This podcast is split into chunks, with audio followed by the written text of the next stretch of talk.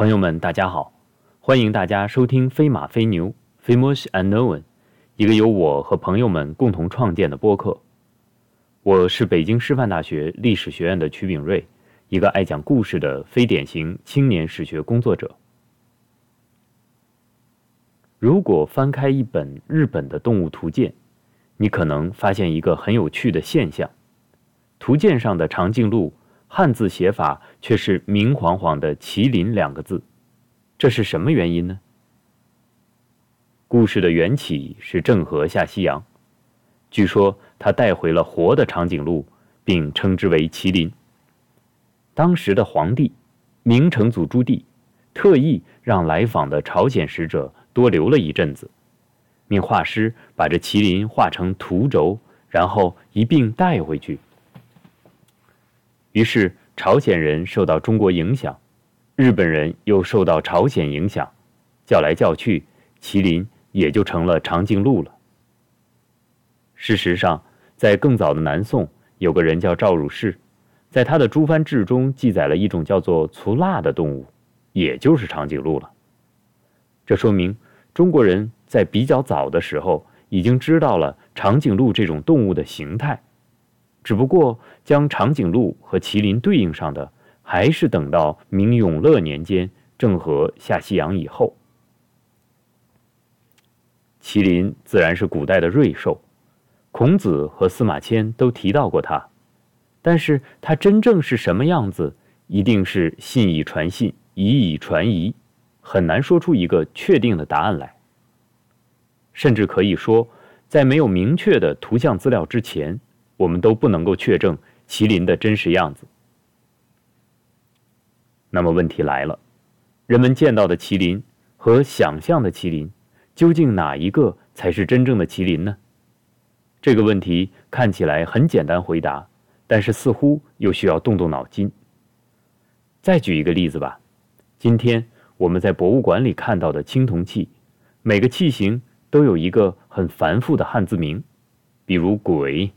甲、酉之类，看起来很高大上的，但实际上他们的名称也都是宋人根据古书中的记载推测断定的。也就是说，我们如果找到一个商代人或者周代人，他对青铜器的称呼和宋以后直至今天的人的称呼可能就不太一样。倘若我们将问题再凝练一点，就是。我们所认为的事物的样子，就是它真正的样子吗？明白了这个道理，大致就能理解历史是什么了。历史就是过去发生的一切事件的总和，可是它是一过性的，发生过去就不复存在了。今天的人无法重回历史现场去经历和体验历史。所以历史是无法验证的，这是它的第一个特点。历史的第二个特点是它非常复杂，是错综复杂的因陀罗之网。如果拿当下社会来做类比的话，我们尚且无法对今天的社会全貌做出把握，很显然，我们也难以对过去的社会做出全盘的把握。比如说。如果大家看过张艺谋在很多年前导演的《英雄》，就会发现，里面的每一个人讲了一个故事，故事的梗概都很接近，但是故事的细节又参差不同。类似的情况有一个更早的叙述母题，就是《罗生门》，人人眼中的现象之和，不等于事物的全貌。历史的第三个特点是，它的呈现方式不一定与它的本质相符合。我们认知的历史，往往是基于我们的经验和理解，选择我们易于接受的角度去观察的结果。事实上，潜藏在现象以下的深层次的历史动因，却并不如同表象展示的那么清晰可见。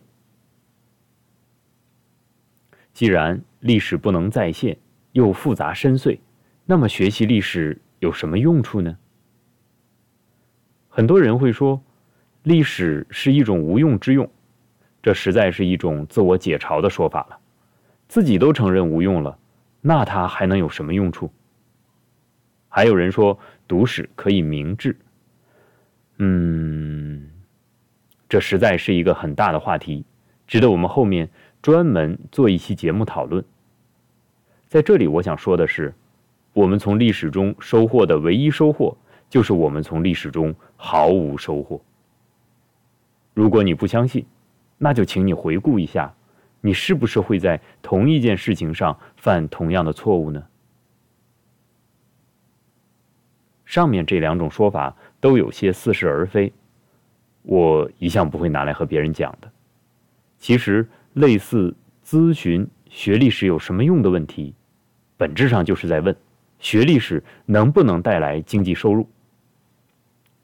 这个问题也很大，后面也会专门拿一讲来讲。如果大家迫不及待想知道答案的话，我不妨在这里明白的告诉大家：通过学历史获得的收入非常的羞涩，足以让你在三伏天里流出冷汗来。现在。如果只从智力层面来讨论学历史的意义，我有些自己的想法。我理解的历史是一种具有独特魅力的资源。其实只要举一个非常简单的例子就能说明了。想一想，疫情期间，当你被隔离的时候，是什么陪伴你度过无聊的日子，打发掉光阴的呢？是那些赚钱但同时恼人的工作？还是电影、小说、音乐、戏剧等等那些你可以从中收获感动和力量，但又不能从中收获经济效益的东西呢？历史就是这样一种，它可以给你感动和力量的资源，它不一定马上能够变现，但是只要你亲近它，你就一定能从中有所体验。我曾经到一些高中去和中学生朋友们分享这个话题。我经常会告诉他们，学历史有什么用？其实你们是清楚的。不过我今天还是要讲一下，方便你们回去和自己妈妈说一下，学历史还是很有用的。研究历史这样的学问就叫做历史学了。在我们国家原来设置的一级学科中就有历史学。现在演化成三个一级学科：中国历史、世界历史和考古学。中国历史的一级学科下面还有若干个二级学科，包括史学理论及史学史、历史地理学、历史文献学、专门史、中国古代史、中国近现代史等等。一个人如果来大学读本科，那他拿到的就还是历史学学士的文凭。而当他需要继续深造、攻读硕士或者博士学位的时候，就要在上述的二级学科中选择具体的方向进行研究了。很多人未必选择继续深造，只是想来大学体验一下历史学的魅力；也有一些人希望更多的了解历史学的功能。如果要继续问能够经过辅修双学位收获到什么的话，我在这里倒是可以简单的介绍一下。在我看来，大学历史教育最重要的目的是在认识基本的历史事实的基础上，帮助学生养成一种历史感。什么是历史感呢？应该就是在历史中认识人物和事件的感觉能力。说起来平平无奇的，好像很简单的样子，其实做起来不太容易的。举个例子啊，我们看待很多历史事件。讲某件事为什么会发生啊，就会找到它的原因。比如说，我们说秦国为什么能够统一六国呀，就会讲秦国有很多优势，好像商鞅变法呀、地理位置啊、军事技术啊等等等等，都没有错。但是请注意，这些内容都是秦能统一六国的充分条件。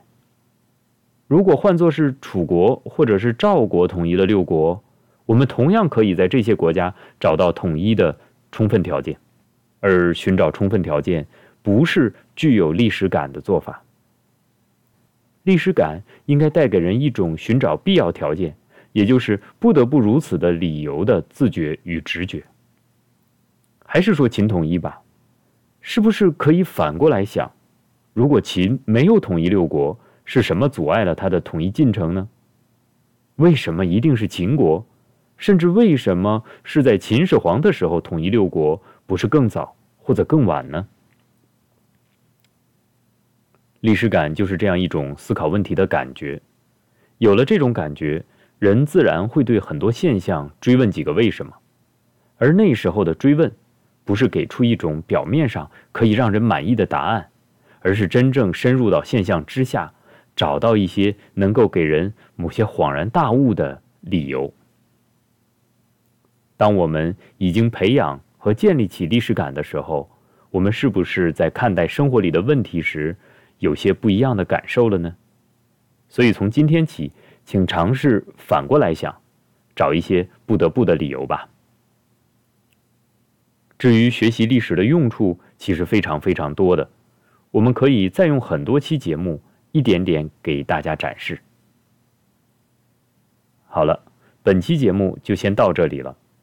在平台下方留有我们的公众号和公共邮箱，欢迎朋友们给我们来信，就我们的内容和您想听到的内容留言。希望我们能多多的交流和互动，一同拓展我们精神生活的边界，走进 unknown 的无限可能。谢谢大家，再会。